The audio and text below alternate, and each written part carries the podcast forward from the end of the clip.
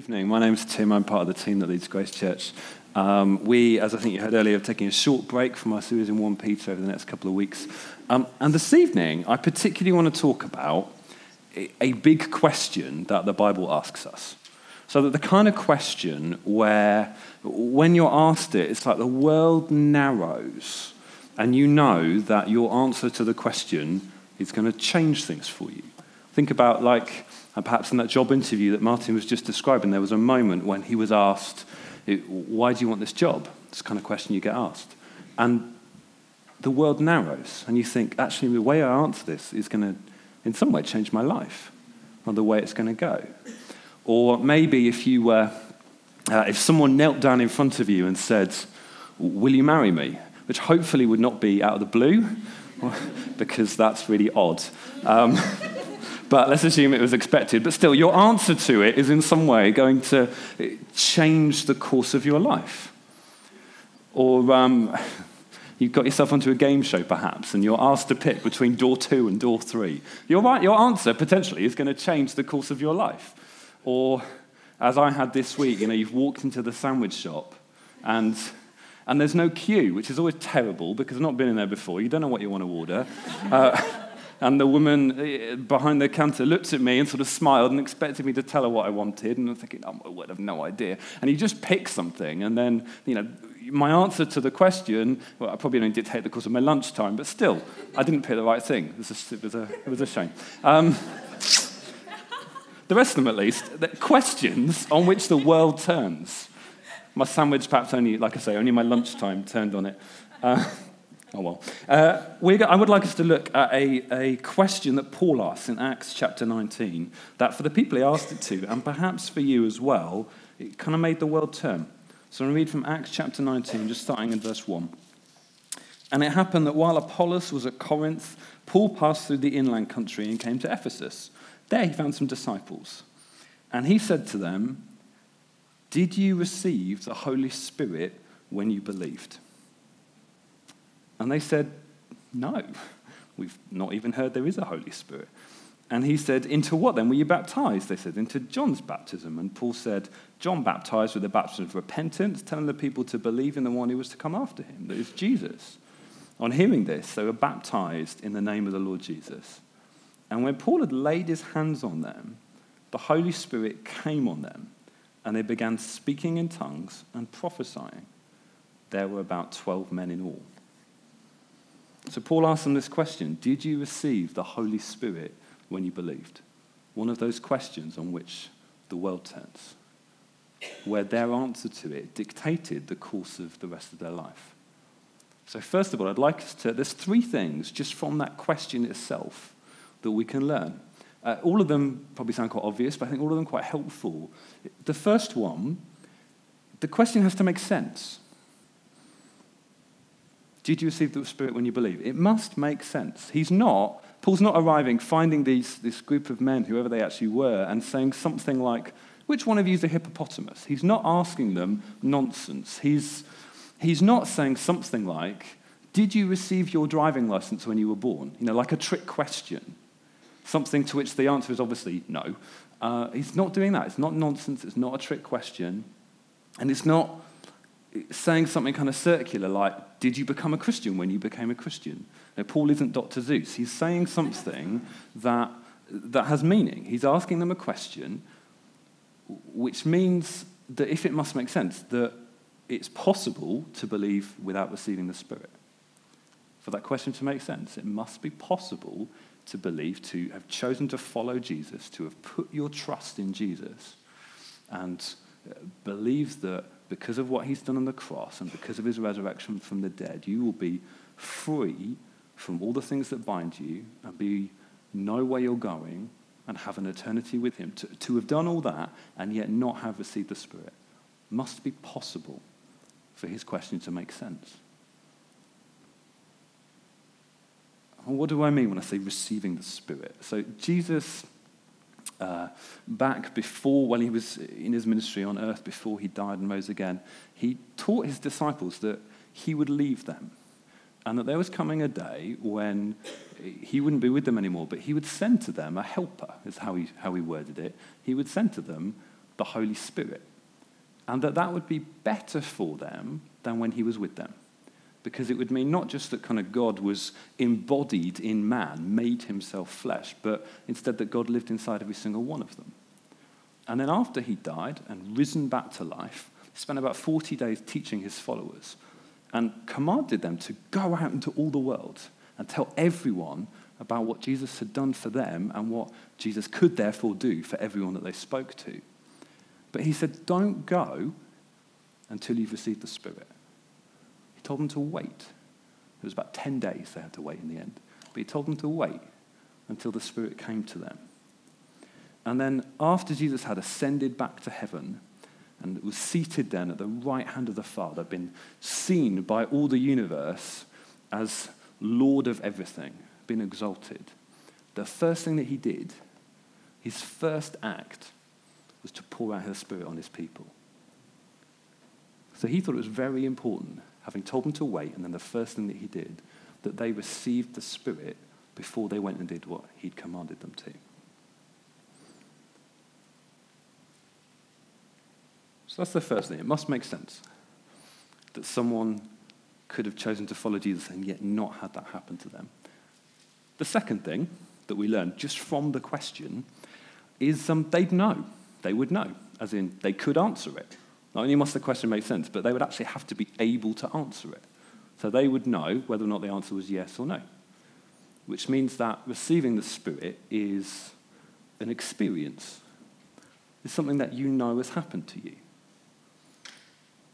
Um, and it's not, it's not like if you asked me, if you came to my home and you said, Do you own this house? C- can, you, can you prove to me that you own this house? I, because actually, just by watching me and my kind of experience of it, you wouldn't find that out because I lived there, doesn't mean I own it. I'd have to go and kind of get the deeds out, I guess, or uh, the things that they give you when you buy something that says that you've bought it. Or I guess you could look it up on, is it the land registry? I think you can look it up online, who owns stuff. But I would, I would essentially have to go and find it written down somewhere. It is not like that with receiving the Spirit. Sometimes we can think it is. It's like I have to go and look in here and say, Have I? Well, it says I have, so it must be true. That's a good principle to work on. It says it in here, it must be true. But it's not that kind of thing, receiving the Spirit. It's not only that kind of thing. So it's not like, Do you own this house? It's a bit more like, I've come home, it's raining out, and you say, Oh, did you get wet? If I said, let me just check on the rain registry, what does it, what does it say? Uh, Tim is wet. Yes. Yeah, I got wet. Obviously ridiculous, but I would, I would go, yeah, I'm wet because I can tell I'm wet because I can feel I'm wet. It's that kind of thing. You know because it's happened to you. It's an experience. It's something that has happened, and so you would know whether or not you have. So everyone sat here, if you follow Jesus, you know right now the answer to the question have you received the Spirit? Now, some people might actually think, I'm not sure. Now, there's lots of reasons that I suppose that might be true, but that probably means for most people that you haven't, because it's an experience. It's something that you, that you would know has happened. And the third thing we can learn just from the question is um, Paul could tell. So it must make sense they would know, and he could tell, by which it doesn't actually tell us in the passage quite how he'd got to asking the question, but he must have had a reason for asking. So he's turned up in this place called Ephesus. He's met these, these 12 slightly confusing men who are described as disciples, and for some reason he thought he'd ask them this. I'd be very surprised if this was his normal inn, because it's, it's actually quite a strange question in, in Acts. It would be really odd to find someone who was a Christian, who was following Jesus and had not received the Spirit. So, my guess, and it is a guess, but my guess would be that he has chosen to pray with them, because that seems to be generally what he did when he found some believers in a new place. And that something about the way that they prayed and worshipped Jesus together made him think, ah, just something's a bit different here. I wonder. I wonder if you haven't had the Spirit. And then he asked. So when I say he could tell, I guess I mean he could suspect. It's not like it was written on their foreheads, but I think something about them made him ask the question. Perhaps, again, I'm guessing, but perhaps there just wasn't much freedom or joy about the way that they worshipped or prayed. Perhaps there, there weren't the gifts, the kind of tongues and prophecy, that sort of thing, in action when they prayed. I, that would be my guess. But whatever it was, he could suspect. And all these three things are true about us as well. So true for you. Receiving the Spirit is still separate to believing. Now, actually, ideally, it would happen at the same time. That's, that's the ideal, is that you meet Jesus for the first time and then someone lays hands on you, you receive the Spirit. There's absolutely never any need to wait. But sometimes that isn't what happens. And so it is possible for them to be separate. And it might be that some of you here are followers of Jesus who have not received the Spirit. And it's also true for you that you would know. You know whether or not that's happened to you. And it's true that we can, well, we can tell, we can suspect. It's not written on your forehead.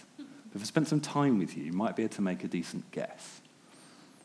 Or at least enough to ask the question, anyway, because that's what Paul's doing. He's not, uh, he may not have known, but he suspected.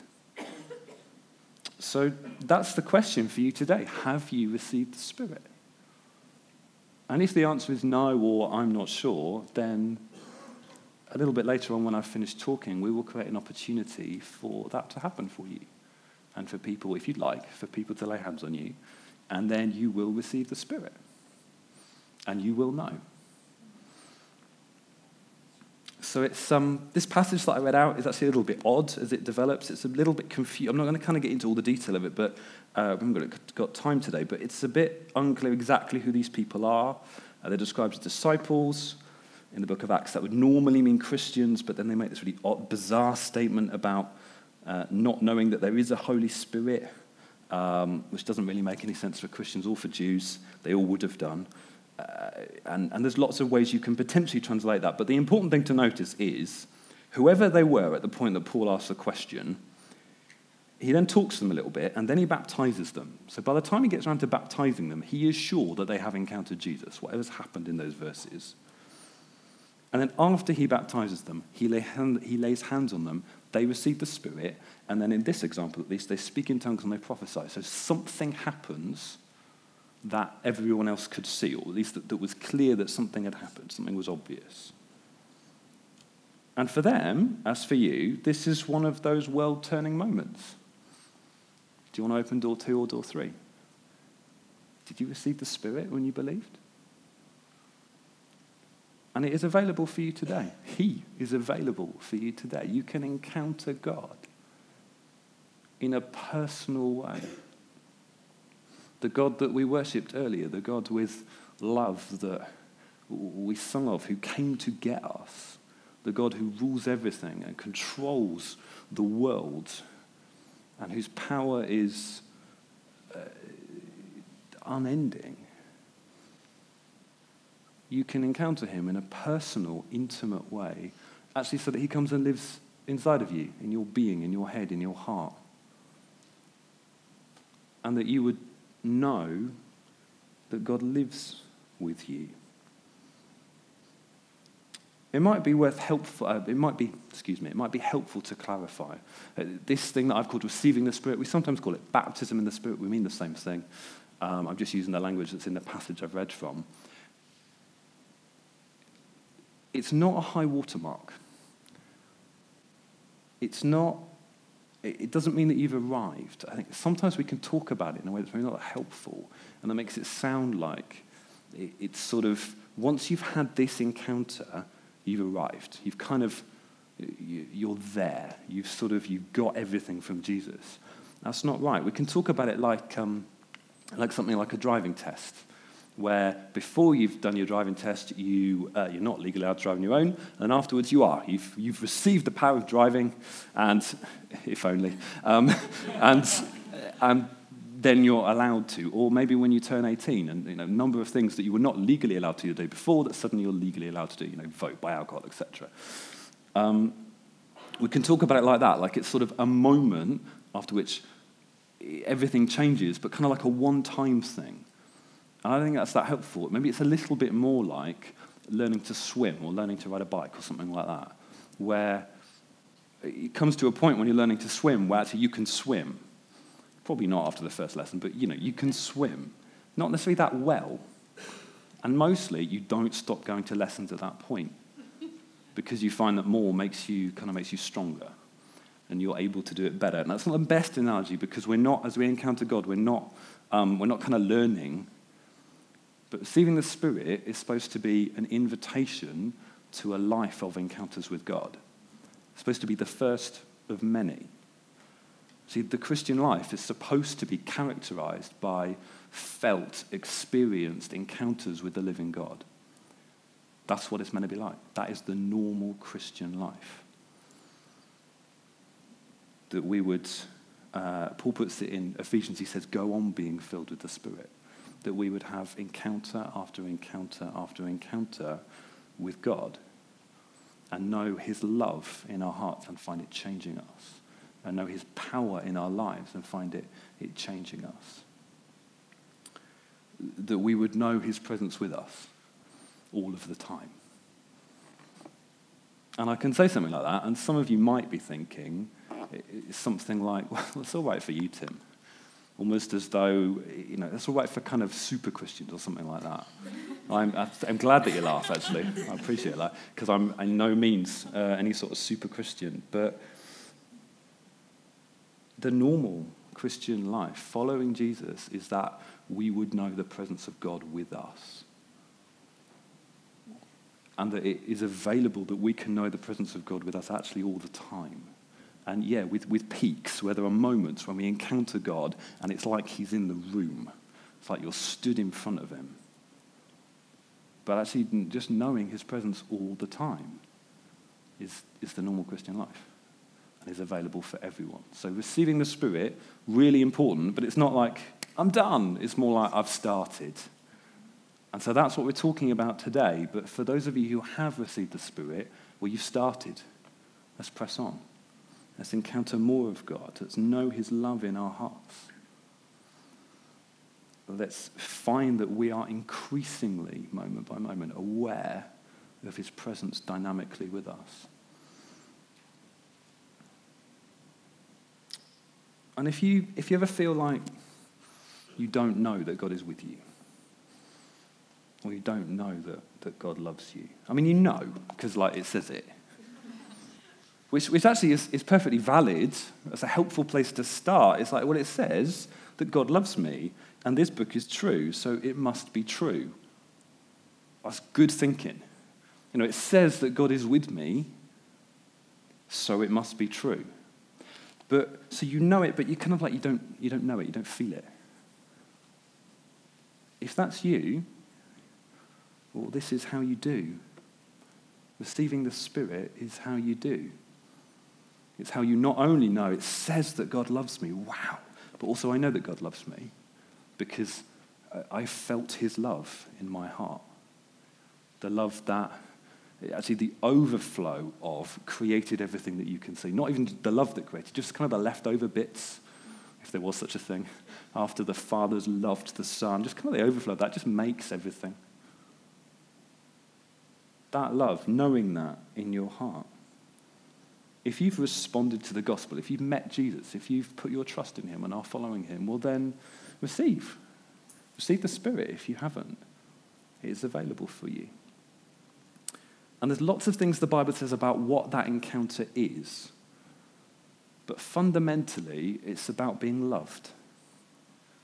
And the rest of it flows from that power and gifting and boldness and passion, all kind of come from the fact that we discover that God loves us and continue again and again to encounter Him and discover that actually, He actually does love me. And it seems to have nothing to do with me. He just loves me. And then every time finding out, wow, I thought, he, I thought I kind of had some grasp of how much he loved me, but I don't. It's more than I thought. And again, every time discovering that that's the case. It's about knowing that you're loved. It's about, sometimes we might call it assurance, that sense of it's like, I know that God has got me gripped. I think someone prayed it earlier. It's like, I'm in his hand. And I know where I'm going. I know with certainty where I'm going. I know what is going to happen in the future, in that I know that I have an eternity with Him because I know that I'm loved. I know that I'm in. And I can be certain about that because I've received the Spirit and because I continue to do so.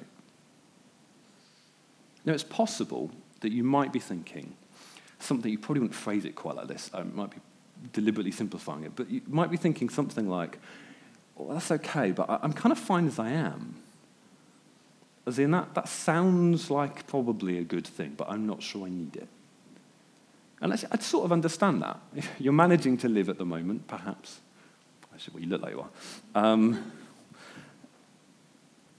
and you're sort of not sure if this is something that, that you need. Well, the first thing Jesus did, having ascended into power and majesty, was choose to give the Spirit to his people. He wants to give it to you. He thinks you need it. And I would really encourage you not to settle for where you find yourself. Even if that is okay, there's more. There is more.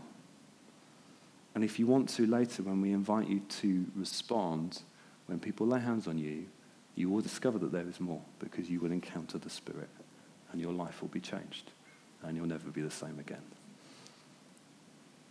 So, if you do that, what might happen? What might happen? Well, in the passage that I read, uh, they responded with tongues and prophecy. Those are both things that might happen. It's probably helpful to say that they're not the only things that might happen, and you don't have to have had those to have encountered the Spirit. There's quite a variety, actually, of things at different occasions in the Bible that happens to people that, that seem to happen. So it might be that you speak in tongues, it might be that you prophesy, it might just be that you're filled with joy, or peace, or hope, or a kind of feeling that you don't really know how to describe, but there's something happening. And you're just, you know something is happening, even if you don't quite have the words to describe what, what that is. Or I've seen people break out in dancing. I've seen people weep. Those are both perfectly good reactions. I've, the Bible, uh, a few times, describes what happens when we, uh, when we kind of meet with the Spirit as being a bit like when you get drunk. In fact, what happens when you drink too much alcohol is a counterfeit version of what happens when you get drunk with the Spirit, as Paul puts it in Ephesians. So that, that kind of sense of your inhibitions are going, and you kind of feel a bit light, and you're kind of quite happy, and you're a bit bolder than you might have been before. All of that is often what it feels like for people when they encounter the Spirit. Now, that whole package of all the things I've said is probably not what will happen to you some of it might. But something will happen, and you will know that it has.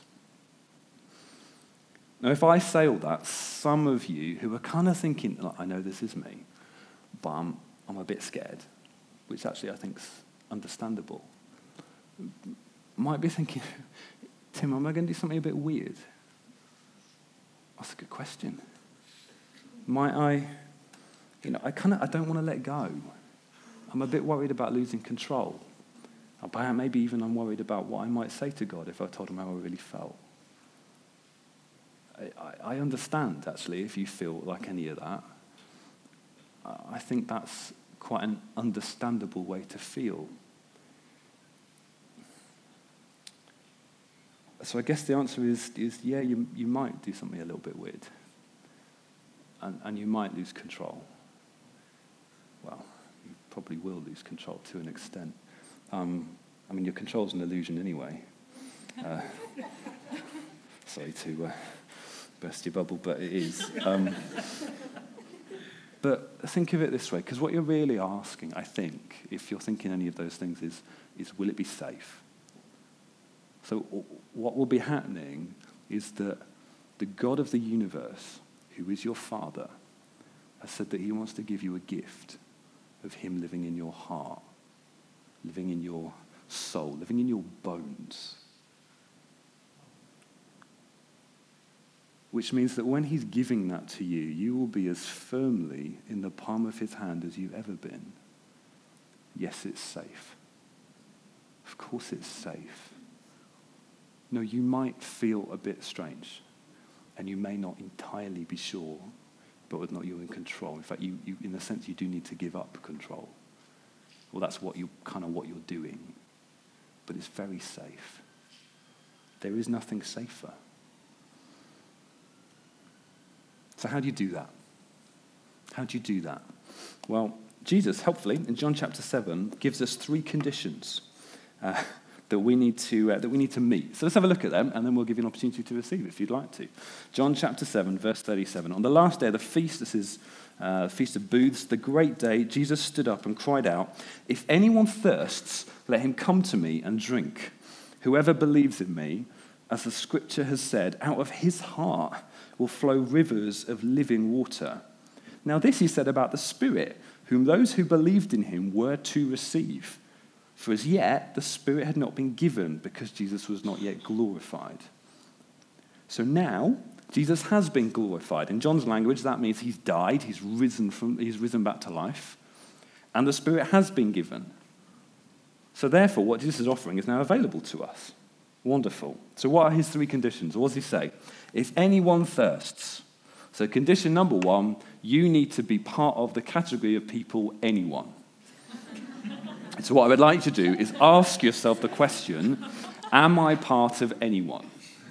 And the correct answer is yes if, uh, if anyone was struggling a little bit. But we can, we can think almost like that might not be true. So somehow this is a thing for sort of special people or particularly kind of crazy charismatic people. Or, or actually what you're thinking is maybe it just, it wouldn't happen to me. Tim, I can't respond because if I do, it won't happen. Well, what you're saying, though you don't mean to, is, or maybe you do, but it is that you're afraid that the Father doesn't love you the same way that he loves others. And so maybe it won't happen. But he says, anyone, anyone. If you're part of anyone, if you are one of his followers, then he loves you more than you could possibly grasp. He says, anyone can receive. Condition number two if anyone thirsts, you need to be thirsty which is a lot like saying you need to want it. So you've got to be part of anyone, which you are. So you tick the box number one. You've got to want it, which if you choose to respond, you do.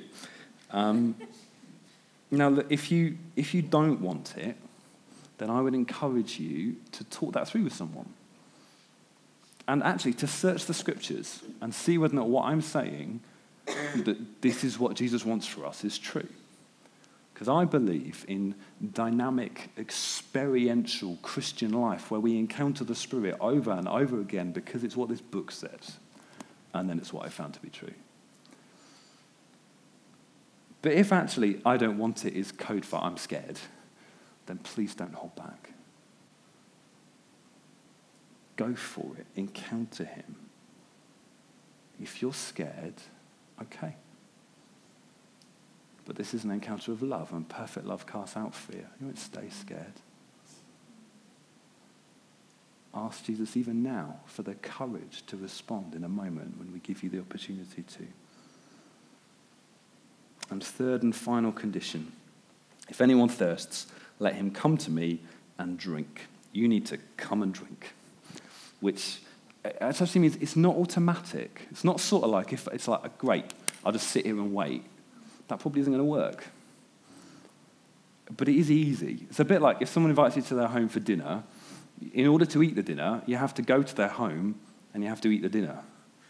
Uh, you, don't have to, you don't have to take it with you. You don't have to be a special kind of person. You don't have to have sorted yourself out. They've invited you for dinner. So Jesus has invited you because you're part of anyone and you want it. So he's invited you to have this.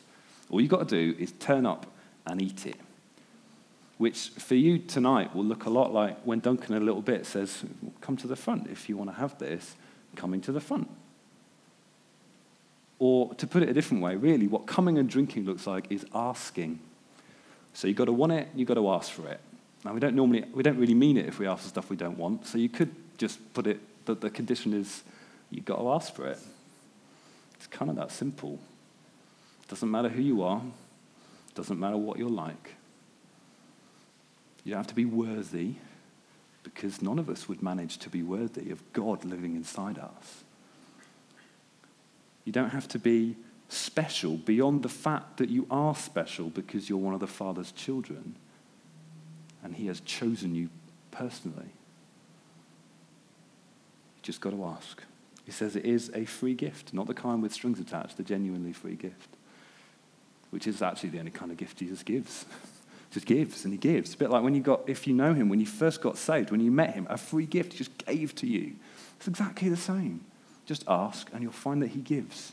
And he gives and he gives. It is that simple. So what's going to happen now is the band are going to come up. And um, if you'd like to, you can receive. So start asking yourself some questions if you haven't been already. Do you want this? Are you thirsty? Did you receive the Spirit when you believed? And if not, would you like